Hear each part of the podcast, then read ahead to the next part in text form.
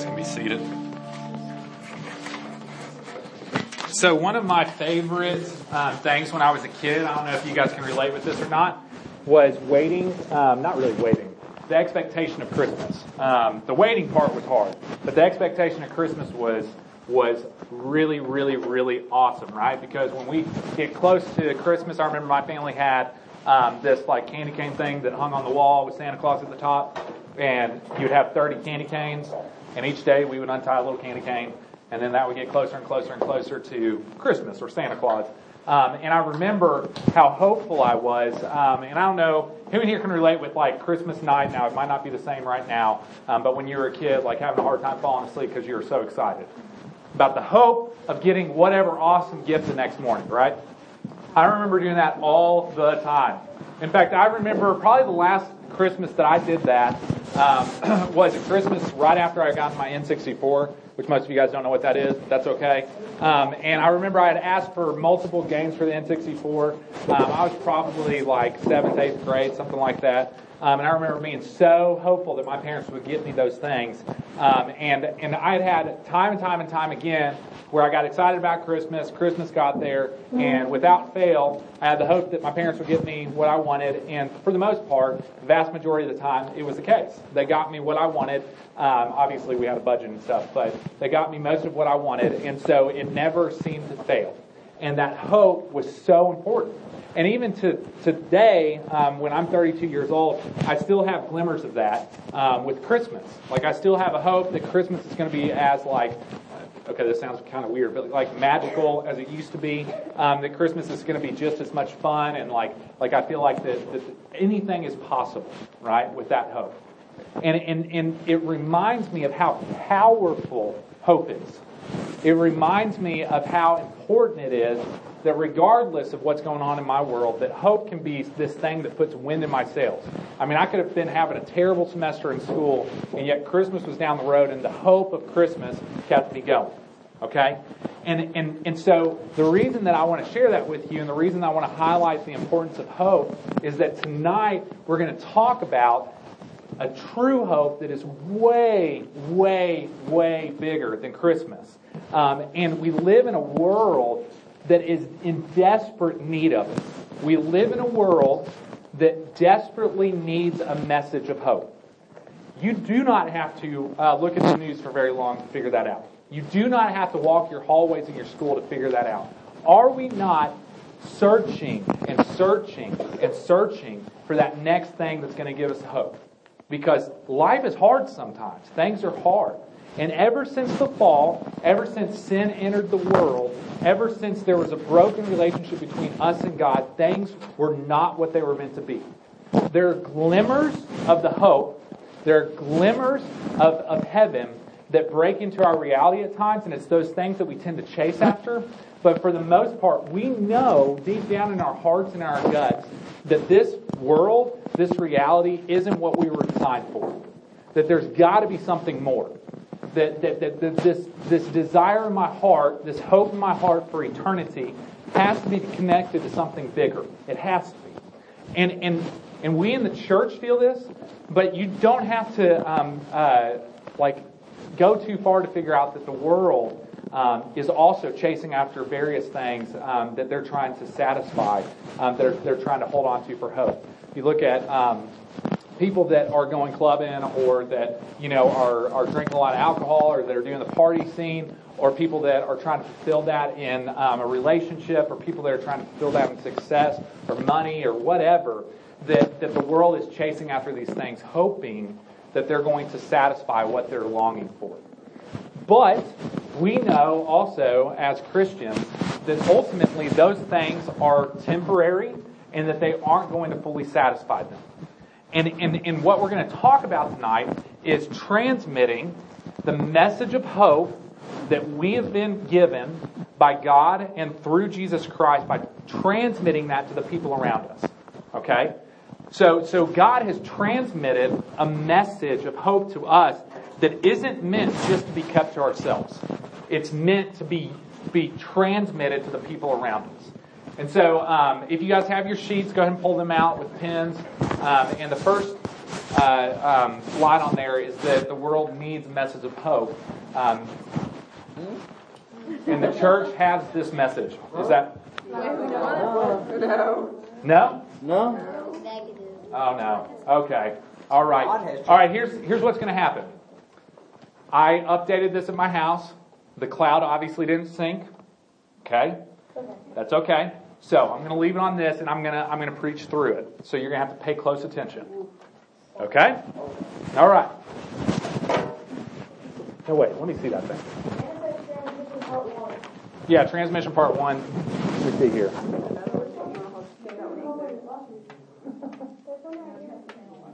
Oh, okay, okay, okay. I got you. No, no, no, it did update. Okay, we're, we're, we're, we're good. That was just not on your sheet. Okay? So the world needs messages of hope, and the church has this message. That is not, also not on your sheet. Okay? Don't freak out. Um, the church um, has this message. So God transmitted to us. We have this message. And God transmitted this message, quote, the gospel, uh, to the church 2,000 plus years ago. And really, He transmitted this message. Um, he began transmit, transmitting it from the garden, but, but it specifically used the, the Jewish nation to transmit the message of hope, reconciliation, and redemption to them. Okay? And you remember, if you've been down here at all, we talked about how God chose them to be his special people, but he didn't do that just so that they could pat themselves on the back and say, oh, well, we're awesome because God chose us. No, he was going to bless them so that they would bless other nations. And the way that he was going to bless them was he's going to choose them, set them apart in everything about their culture, everything about what they did with their family, what they did with work, what they did as a nation, even how the nation was ruled, what they did in, um, in, in church. It wasn't church back then, but what they did in, in church. Um, that all of it was undergirded by a foundation of a message of hope, that God is making a way to be in right relationship with Him again, because sin has broken that. And that's the gospel, right? That sin has broken our ability to be in a right relationship with God, but not only did we lose the right relationship with God, but we lost the ability to have true and genuine hope and, and to have true and genuine life in this life. But God moves on our behalf he, he transmits a message not so that we can be selfish and hold it to ourselves, but that we can share it with the world around us. And so he, it's so cool because the Jewish nation, everything that they did was set up in such a way where the other nations around them would look at them and kind of like be like, why are you doing that? It, it was intentional, very intentional, everything that they did um, uh, down to like literally the way that their nation was ruled. Um, and, and they did that so that he, they would be a light and an example to the nations around them, and that ultimately God would use them as a people to transmit the message of hope to the people around them. You guys following me? So, so he started doing this 4,000 you know, thousands of years ago, but specifically the gospel of Jesus Christ he transmitted to us 2,000 plus years ago. Obviously through his son Jesus Christ, who is God, who came to earth, who lived among us for 33 years, and was put on a cross for our sins. So this message is transmitted to this ragtag group of guys, a few ladies, some, some other people that maybe aren't even mentioned, but this small group of people, it's transmitted to them. Jesus walks and lives life with them, and he transmits the gospel. And then at the end of his ministry, this is what we see him commanding them to do with that. He didn't come to Peter, he didn't come to John, he didn't come to all these disciples so that they could feel good about themselves because Jesus chose to hang out with them in the time that he was doing his public ministry. No, he had a mission beyond that. And it's the same mission that he has for us as the church. Okay? And so um, in, in Matthew 28, 19 through 20, and Acts 1 8, we see some of Jesus' last words. Let me read these to you. Um, Jesus commanded them to transmit this message. He said, uh, All authority in heaven and on earth has been given to me. Therefore, go and make disciples of all nations, baptizing them in the name of the Father, the Son, and the Holy Spirit, and teaching them to obey everything I have commanded you. And surely I am with you always to the very end of the age. So he's talking to his disciples here, and, and in short, I know that you guys have heard this, but, but think about this. The disciples had, had lived life with Jesus. They're this young group of guys, not really knowing what's about to happen, and he comes and he says, This is what I want you to do. I want you to go, and as you're going, make disciples, teaching them, baptizing them. That's what I want you to do. Like, I want you to be on mission everywhere that you go. And, and, and, and I think that it's important because a lot of times we look at the Great Commission and leave out that verse before, that verse 18, um, that Jesus isn't saying go and do it because you're gifted. He isn't saying go and do it because you're the best leaders. Go and do it because you're going to figure out a way. No, he said, all authority has been given to me on heaven and, and in heaven and on earth has been given to me. So you're going in my authority. But he takes it a step further because even at that, like it's a very daunting task to say, hey, take this gospel that I've now transmitted to you and go transmit it to the world around you in a very real and raw way. So in Acts 1 8, we also see, and, and Pastor Kenneth talks about this a lot in our mission um, uh, emphasis here, but we see Jesus saying, um, there's another piece to this. It's not just going in my authority, it's also going in the power of the Holy Spirit. But you will receive power when the Holy Spirit comes on you, and you will be my witnesses in Jerusalem and in Judea and Samaria and to the ends of the earth. So, so in this, he's saying that, that listen, the Holy Spirit's going to come to you. The same Holy Spirit that raised me from the dead. He's going to give you power, and you're going to go out and be able to accomplish this mission of transmitting the message of the gospel to, to literally Jerusalem, Samaria, Judea. He's moving out into the ends of the earth. That was a huge deal. Huge deal. And you can imagine, again, the daunting feelings that these guys probably felt because at this point they hadn't received the Holy Spirit. But the daunting feeling of, you want us to do what? To transmit all that you've transmitted to us, to the people around us, to the ends of the earth? And he's saying, no, you're going to go in my authority, because I've been given authority in heaven and on earth, and you're going to go in the power of the Holy Spirit, and in that you're going to start living out community in a way that's going to transmit this message, in the same way that the Jewish nation did. Now they were, you know, obviously they got off track at times. But, but the Christian church that he was birthing in this moment, this infant church, he was, he was going to make another community that was centered around God and God's mission to be a light and an example to the people around them, to the world around them. And so, so what I want to do tonight, as we're thinking about what it looks like for us as a church, for you guys as individuals to transmit this message of the gospel to people around us, this is not standing on the street corner outside of Winter Jam saying you're all sinners and you're going to hell holding up pictures of aborted babies. This is not that. That is hate. I don't know why I just brought that up. I'm just thinking of some evangelism, evangelism that I've seen that I'm just like, what is wrong with you? No, it's much more beautiful, much more dynamic, and I'm hoping that as we paint this picture tonight, that you're going to see this and you're going to be able to set what, what you experience in the Christian church next to what the early church looked like. And, and this is not a bashing the church, but I think that it's important for us to line it up and to say, okay, where can we grow? Where can we grow as a student ministry? Where can you grow as an individual? Where can we grow as a church? Where can we grow as a big C church? Okay, so um, here's what happened. Jesus gives them that, uh, that he says, go to the ends of the earth, okay? And then he ascends, and then they go and they start praying, and then the Holy Spirit comes. Now there's 100 and, about 120 believers at that point, okay, all together. And this is what happens, okay? The Holy Spirit comes in power. He fills them with power. Okay? They go out and they start speaking in different languages.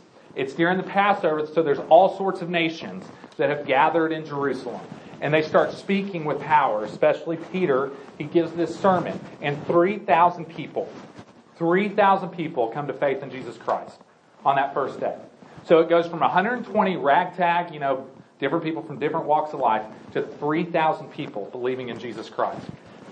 120 people, specifically a few guys that the Holy Spirit come upon them, and then God gave them the power and the authority to transmit that message to 3,000 people. And so, so that's where we're at. Now, what I want to do is I want to look at a passage in Acts chapter 2. Okay, this is after the 3,000 have come to um, belief in Jesus Christ. Um, and what I want to do is I'm going to read this passage. Sorry if I haven't been clicking through these. Um, I'm going to read this passage, and then we're going to uh, look at different characteristics of, of what the early church um, was doing as a community and why living in that type of community was an example to the world around them and that it helped them transmit the message outward because that community was an attractive thing to the people around them. Okay? And so, um, so in Acts chapter 2, verse 42, and we're going to read to verse 47, it says this All the believers devoted themselves Oh, I'm sorry. Let me call a timeout. I'm going to click through these so that I catch up with the slides. Okay. Um, so, what did uh, this practically look like? Another one was how uh, is the gospel transmitted? So let me jump back up because I've skipped a verse. How's the gospel transmitted? Um, John 13, 35. This is one of my favorite verses because I think it's so cool um, the way that Jesus puts this. It says, Your love for one another will prove to the world that you are my disciples. Okay, so we talked about it down here. The primary indicator is, it, though it's very important to love others, don't get me wrong, but the primary indicator in the way that people are going to know that you're a disciple of Christ is the way that you love your brothers and sisters in Christ. So the way that we do community, the way that we care for one another within the church is a primary example to the world around us of, of what it looks like to live underneath God's banner. To live in a way that we're full of hope, full of joy, full of love. And so, so it's super important for us to, to step back and to question, like, are we doing that well? If somebody was to, to walk in this room tonight, okay, they've never been here before, would they experience something unique? Would they experience something that's deep, a community that's caring and loving? Would they experience that? I'm not going to answer that question for you guys. But um, would they experience that? And would they see the love that we have for one another and be drawn in towards that? Okay. So, what does this practically look like, this love for one another? Now, we're going to look at some very practical things that the early church did um, in Acts that were practically loving one another. Um, so, now we're going to go to Acts 2 42 through 47.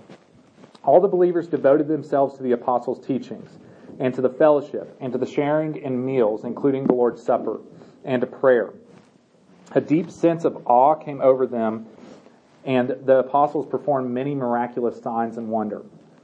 And all the believers met together in one place and shared everything they had. They sold their property and possessions and shared the money with those in need. They worshiped together at the temple each day, met in their homes for the Lord's Supper, and shared their meals with great joy and generosity. All the while praising God and enjoying the goodwill of all people. And each day the Lord added to their fellowship those who are being saved. So I know that, that was kind of a, a lot, okay? So what I want to do is I want to highlight six ways, six ways that the early church practically did what we just looked at in John, um, that they loved one another and cared for one another in such a way that that community was a shining example to the world around them that drew them in like bugs to a light. Okay? Because they're longing for that. We all are. Okay, so the first thing that we see is in verse 42 that they devoted themselves to the apostles' teaching and to fellowship. Uh, um, to the apostles' teaching. So, um, so in uh, Acts, goodness gracious, I'm so sorry. Uh, that's supposed to say 42a, I think. No, there we go. See, when I have it in my head, I don't I don't rely on this as much anymore, so I don't really remember how I put this in there. Uh, so now we're at the right place. Okay. So um, study uh, Acts two forty two a. So they devoted themselves to the apostles' teachings and study. They they knew that they didn't know everything. They had been transmitted this gospel that Jesus came and made a way for them to be in right relationship with God, but they didn't know everything. They, they didn't know everything, and they knew that the apostles had teachings that would be helpful in them starting to walk this out. They knew the hope that they had received in Jesus. They knew the power that they had received in Jesus, but there was much more to be done. And you see in this passage that they did this almost on a daily basis, where they submitted themselves to teaching, where they submitted themselves to study. This is rigorous. This is not a um, come whenever you want to and, and consume whatever you want to and just go to somebody else if you get tired with this preacher over here. Now, this is a, an intentional, you know, we're submitting to the authority of the church. We're submitting to the authority of the apostles. We're submitting to their teaching because they know more than we do. We're submitting to them because they walk with Jesus Christ. And they're going to teach us and they're going to continue to transmit more and more and more of the gospel to us. Because you have the core of the gospel that is absolutely beautiful, but then there's all these different dynamics and all these different beautiful, it's like turning uh, a diamond and seeing it in a different way. It's just beautiful whenever you have more knowledge to compound on top of that. Because you start seeing things that you didn't see earlier. Doesn't mean that you weren't saved, but you start seeing things that are, are beautiful and intoxicatingly um, um, unique, okay? And so they devoted themselves to the study of, of uh, God's word and the teachings of the apostles. And, and again, it was rigorous. Like almost on a daily basis, they went to the temple and listened uh, to the apostles' teaching. Almost on a daily basis, they got together and they shared meals together, which is the next thing that they did, um, which was community um, or fellowship. Okay, fellowship is kind of like a turkey word, um, but community. And they did this so well. So this is really the overarching um, thing that they did. They were living life together. This was not a we're just getting together because we're supposed to because it's nine o'clock on Sunday morning. Okay? I don't, again, I'm not saying that in a judgmental way. I'm just saying that, that they were doing way more than that. They were doing way more than even if you got together twice a week. Or, whoa, three times a week. It's not that those, that's bad, but they were living life day in and day out with one another. And because of that, they obviously were getting to know one another on a much deeper level, and they held in common the gospel of Jesus Christ that, that, that was a glue that held them together. And so they were doing community well. Um, in 42b, it says this um, after they had uh, devoted themselves to the apostles' teaching. You can take that apostles' teaching out. So they also devoted themselves um, to the fellowship um, and to sharing meals, including the Lord's Supper and to prayer. They were doing life. They were like hanging out with one another. It was more than just going to church for them. That was a part of it. That was an important part because the study was, was needed. But an even more important part was this fellowship part. And, and being together and sharing the, uh, the Lord's Supper together and remembering what the Savior had done for them. So the third thing that, um, that you can see in here is in 243, it says, A deep sense of awe came over them, and the apostles performed many miraculous signs and wonders. So there were signs that accompanied this group of people. Now, I'm not going to get into some sort of theological debate right now about whether the apostolic age, when it ended, then signs and wonders ended. I don't. That's not the point here. Okay. The point is, is that the Holy Spirit was moving with power in this community. The point is, is that, that the, the Holy Spirit and the powerful movement of the Holy Spirit drew people's attention. Now, now there was a reason for that. It's not just that people go to the sign and they just want to see signs. We see that throughout Scripture, especially in Jesus' ministry, when there's a sign, it's pointing to something. So the signs were being used um, by God in His grace and in His providence to draw people in and to add to their numbers on a daily basis. So my question is, I don't know about you guys. I don't know if you've um, ever seen somebody healed or whatever. It's not like again, I'm not going to try to make an argument for or against that. But what I am going to make an argument for tonight is that the power of the Holy Spirit should be evident in a believer's life. That does not always mean that it's external. It definitely means that it's internal.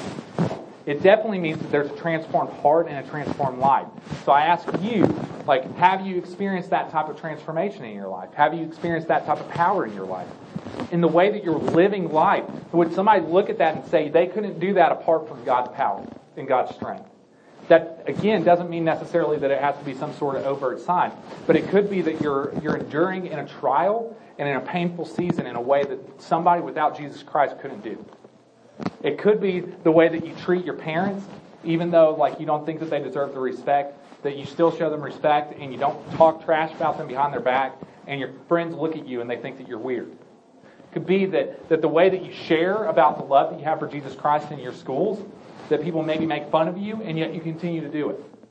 But, but there's got to be some sort of power because the Holy Spirit, the dynamite power that brought Jesus back from the grave, he lives and resides in each believer.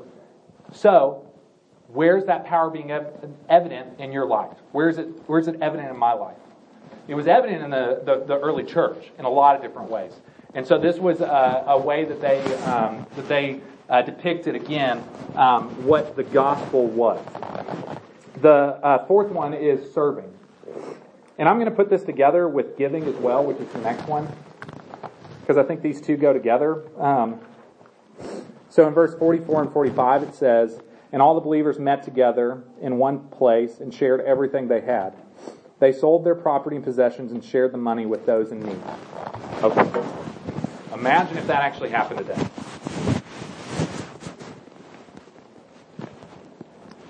I mean, like, like, do you think that that would be like a what? Like, it would be crazy to me, and I'm in the church right? But, but they saw that they were called to love one another and care for one another and serve one another and give out of, out of a sacrificial way in order for other people's needs to be met. That they would, that they would see a need and that they would sell something and they would come and they would give the money to the apostles and the apostles would use that money to meet that need. That's very, very um, uh, awe-inspiring. And, and yet, like, it's, it wasn't out of a place, obviously. It wasn't out of a place of, like, obligation. Well, you know, Frank sold his property, so I got to sell my property too. No, there was a joyfulness in this.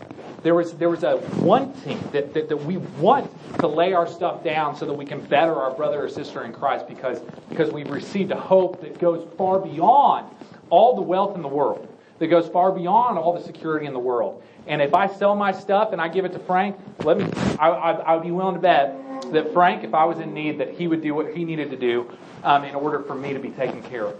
Now you imagine this type of community living life together with the world around them. It's not like that they were in this little like bubble. They were hanging out with other people too, the world around them, and having conversations about what was going on in this community.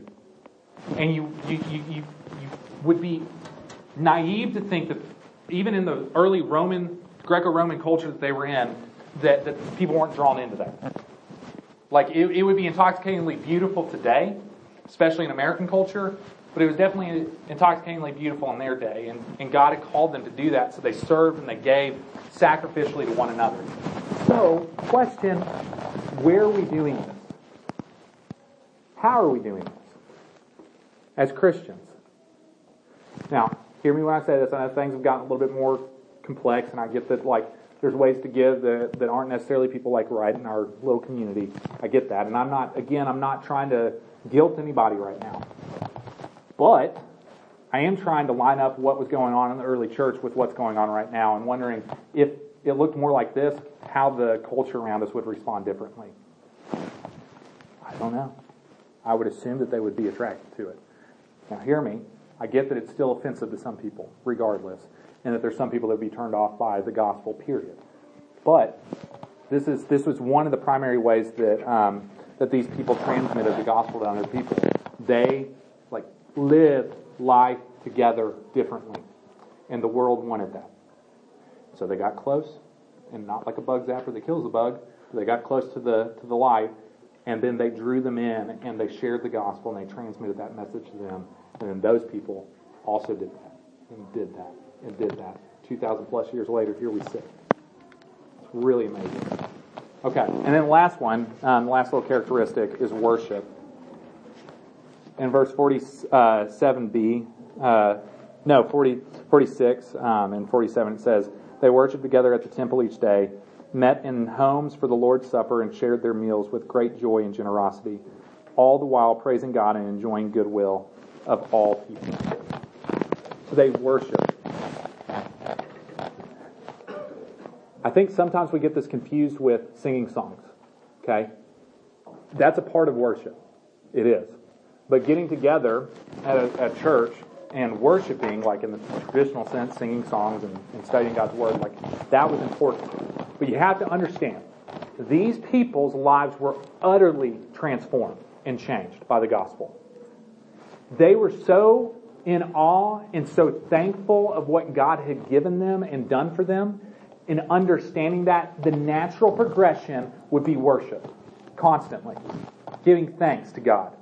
Whether we're together, whether I'm alone, whether we're in a small group, whether we're meeting together to do the Lord's Supper in our houses, whether we're getting together for a meal, we're worshiping God because we're celebrating the mess out of the fact that God did what He did for us.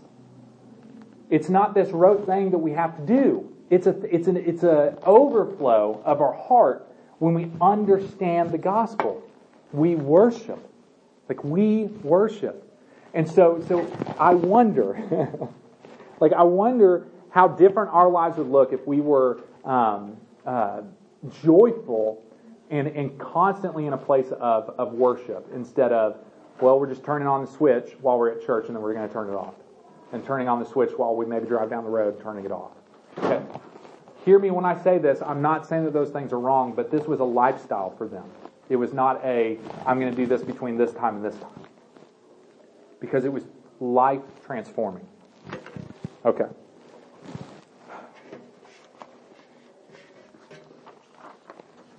So, um, those are the six characteristic, characteristics study, community, sign, serving, giving, and worship. And as they were living out life together, as they were living out this community together, God blessed them, and the message was transmitted. The message was transmitted to them. They started living out that community together. The message continued to be transmitted because God was blessing them. Um, and by the power of the Holy Spirit continuing to change hearts. And Acts 2.47 says um, at the end of that, and each day the Lord added to their fellowship those who were being saved. Every day, people were being saved, baptized, and brought into that fold, brought into that community. It wasn't some sort of exclusive club. It was, it was, we're living life, man. We're celebrating the mess out of it because guess what? Regardless of what's going on, God has saved my soul and that, that there's bigger things going on than, than what you guys maybe are chasing after, and that there's a bigger hope going on than, than the wealth or the security or the family or whatever. And we are excited about that. We are, we are celebrating that. And so God helped them transmit the message as they were living out that type of community. So I ask you guys, what about you and what about me? Like, okay, let me try to simplify this. I promise I'm almost done. Don't, don't tune me out here because I'm going to try to simplify this. Okay.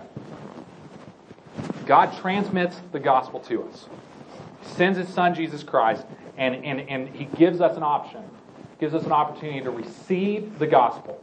Not, not just praying a special prayer, but truly receiving it and, and, and ingesting it and allowing it to be a part of us and us announcing to the world that we believe that Jesus Christ is who he said he was. We believe that the gospel is the only true hope in this world and to, in, in, in the age to come. So, so we accept that. So, so, so then God, in His divine providence, okay, you see this pattern with the church and with the Jewish nation. Live differently.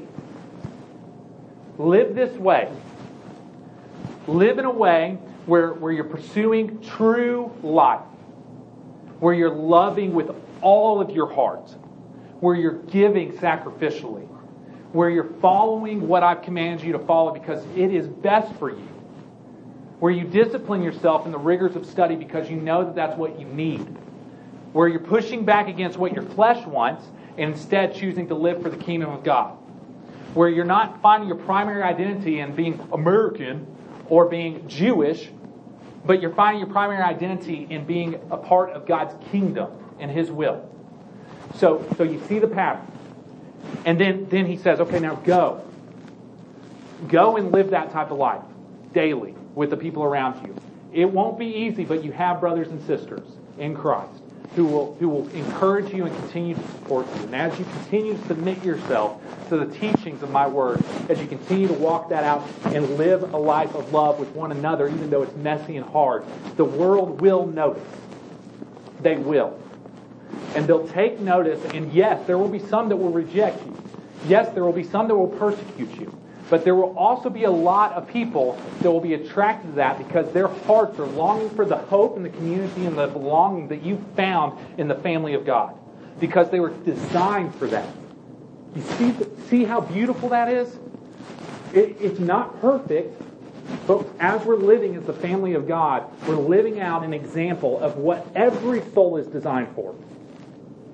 So no wonder people would be drawn into that. No wonder their soul's longings would look at that and say, man, there's something about that that seems much deeper than how much money I have in my wallet right now. There's something about that and the community that they have that I wish I had when I was going through that season. There's something about that and the truth and the hope that they have that I can't understand when I'm sitting next to a casket and they can, they can still have hope. There's something about that that I want where this lady that has lived her entire life and she's like 85 years old and yet still so beautifully um, um, in love with God and have fullness of life. I want that. Or maybe it's the people that don't have the beautiful life up here, but the people that have the life that is terribly hard, but they continue to persevere through the suffering. And people look at it and they're amazed at it.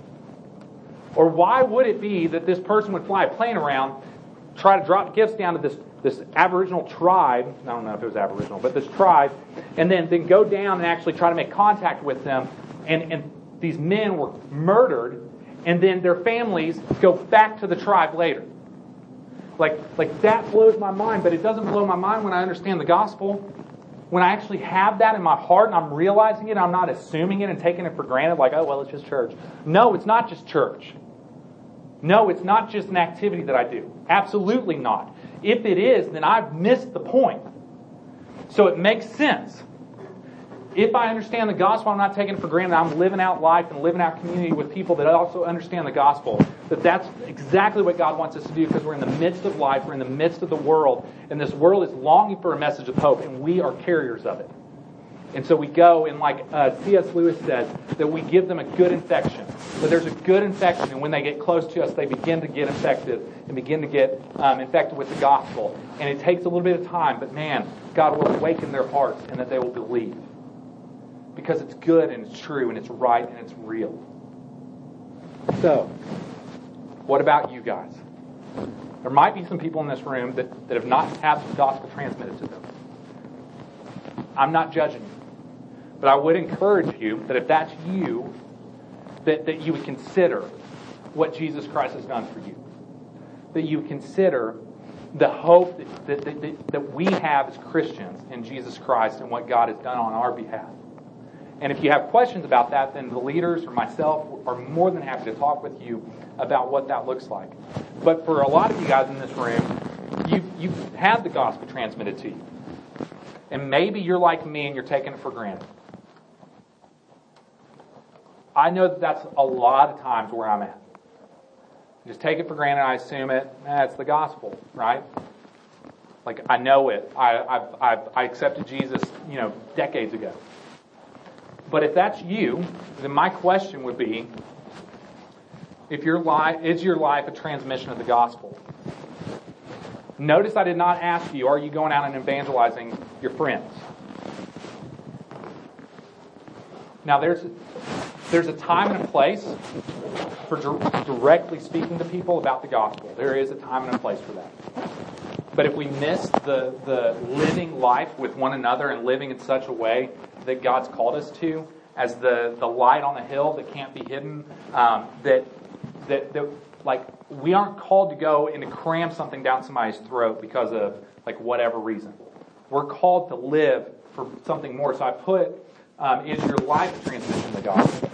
Like, are you infecting people with the gospel by the way that you're living day to day life? It's a hard question to ask myself. Hard question to ask you guys.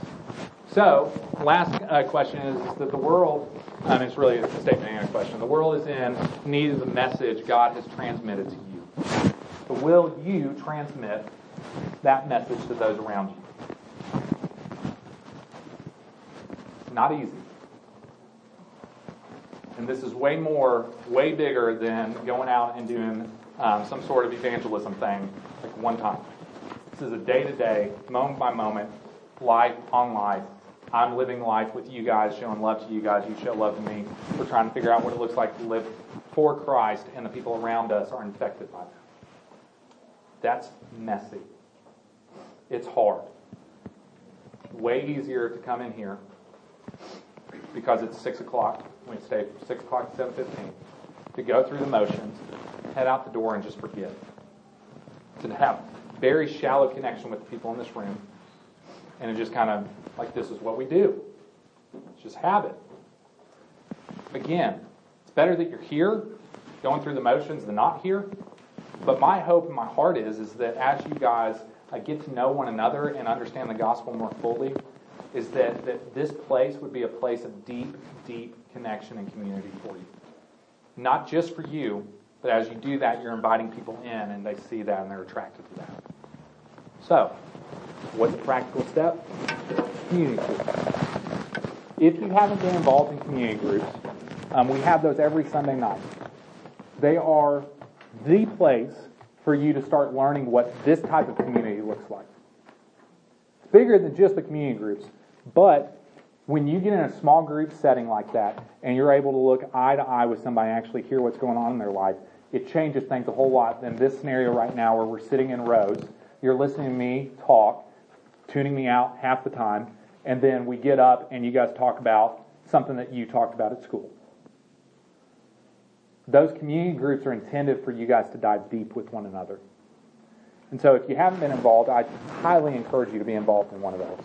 Um, that would be a very practical way to put this lesson um, into action. Okay? Um, if you do have any questions about the gospel um, and you don't feel like that's been transmitted to you, please talk to me or one of the leaders tonight, and we'll be happy to talk to you about that, okay? Let me pray, and then um, we'll be dismissed. Father, thank you so much for um, each student in this room and uh, the time you've given us together. I pray that you would allow this message to penetrate our hearts, including my own, and that we would um, try our best to just live out uh, your authority and um, in the power of the Holy Spirit to live differently with one another. God, I pray that you would increase the connection and the love um, between us in this room, that your spirit would be between us, that there would not be any type of division or any type of phoniness or fakeness. That God, we would lay that down at the door, and when we come together, um, that your love would permeate um, every conversation that we have and the time that we have together.